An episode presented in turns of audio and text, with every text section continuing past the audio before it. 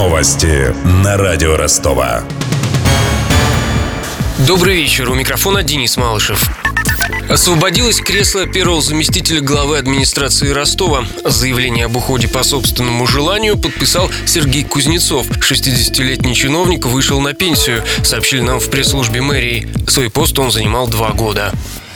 Для справки. С 94 по 2010 Сергей Кузнецов работал замом донского губернатора Владимира Чуба. Его называли серым кардиналом при главе региона. С 2010 по 2014 Кузнецов занимал должность управляющего директора компании «Мегаполис» Константина Кузина. В 2014-м экс-сити-менеджер Сергей Горбань после прихода в мэрию Ростова назначил его своим замом. Кузнецов курировал развитие Левобережной, внедрение платных парковок и вопросы исторического центра города, реконструкцию и снос аварийных домов.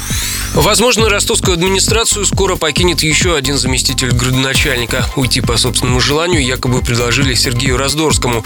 Об этом сообщает интернет-портал Доньюз со ссылкой на свой источник. В пресс-службе мэрии нам не подтвердили эту информацию. 39-летний Сергей Раздорский, напомню, был назначен заместителем сити-менеджера два года назад и курирует в администрации экономические вопросы.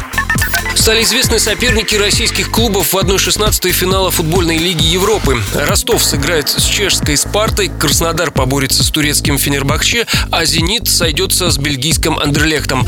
Это выяснилось в ходе сегодняшней жеребьевки. Как полагает обозреватель газеты «Советский спорт» Владимир Константинов, южнороссийским клубам по силам обыграть своих соперников. Что касается пары Краснодар-Фенербахче, многое зависит от того, каким будет выглядеть Краснодар. Команда очень хорошая, и не хватает стабильности для того, чтобы выступать на высоком уровне. Что касается Ростова, то он показал, что команда с характером, она бьется, поэтому в какой-то степени за Ростов у меня больше спокойствия. После того, как выступил в Лиге Чемпионов, в принципе, Спарта по зубам Ростову, если команда будет в порядке после зимней паузы. Первые матчи пройдут в середине февраля. Для Ростова и Краснодара они станут домашними. «Зенит» откроет плей-офф выступлением на выезде.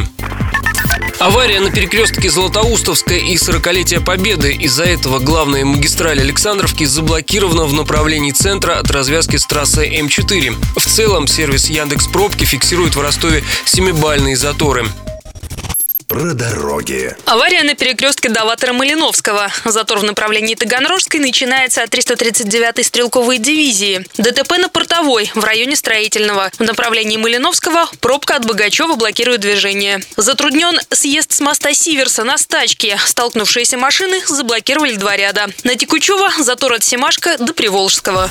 Добавлю, самый длинный затор растянулся на Панфиловцев и Вятской. На дорогу от заправки до Сальского уйдут полчаса. Въезд на Вавилова затруднен в северном направлении из-за ДТП на площади первой пятилетки.